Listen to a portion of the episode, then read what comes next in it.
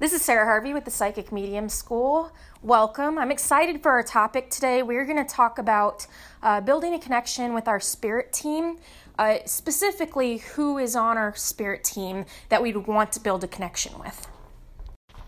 Also, if you're looking for more information about this subject, there is a workshop available on the Psychic Medium School platform. So definitely go into the link, uh, description below, and you can find that at www.psychicmediumschool.com, and also the link will be down below.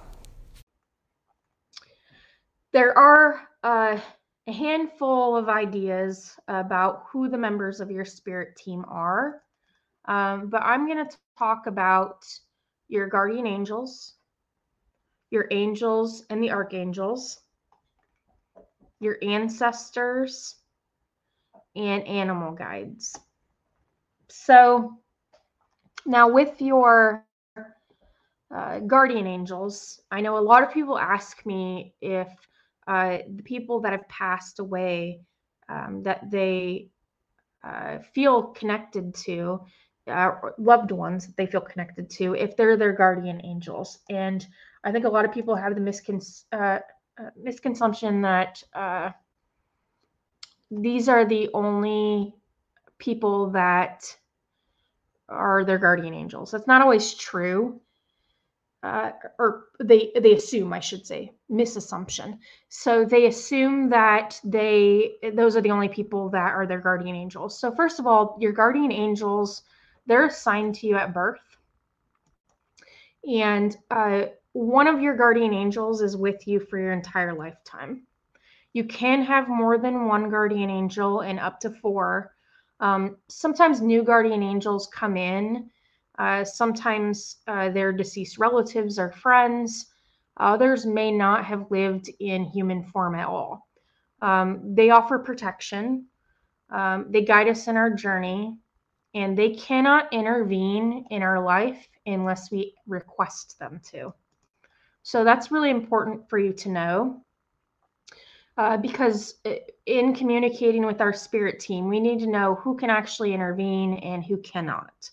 Um, because if they're there and watching over us and protecting us, that doesn't necessarily mean that they can intervene in our situation. There's always that sense of free will. So that's very, very important to understand.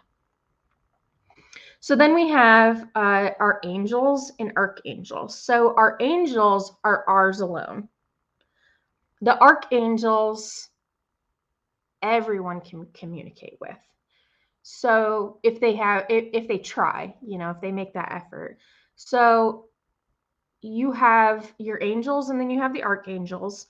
Some angels were once in human form and others were not. Their purpose in your life is to protect you and your loved ones. They actually do have the ability to intervene when they feel that they need to. So now, ancestors. Ancestors, it's very, very important to connect with your ancestors. And I know that's kind of uh, sometimes on the back burner for people. Um, but your ancestors, obviously, they're relatives that were once living. Um, they can't intervene unless we request their help. Uh, they look after us and they share their knowledge of the past. And they're the spirit guides that can relate to us the most. A lot of the struggles that we go through, uh, they've already went through while they were in their human form. And then we have our animal guides. So animal guides have uh, a lot of a lot of them have been living at one time. Some pets that we have had a close connection with while they were living and they continue to guide the, us after they've passed on. So your animal guide's purpose in your life is to guide you and help you learn the lessons that you still need to learn in life I hope that really helps you guys, and I hope you found value in this content. Uh, there's definitely a lot of other episodes that we talk about our spirit team, so definitely check those out. Thank you guys for listening, I hope you have a wonderful day.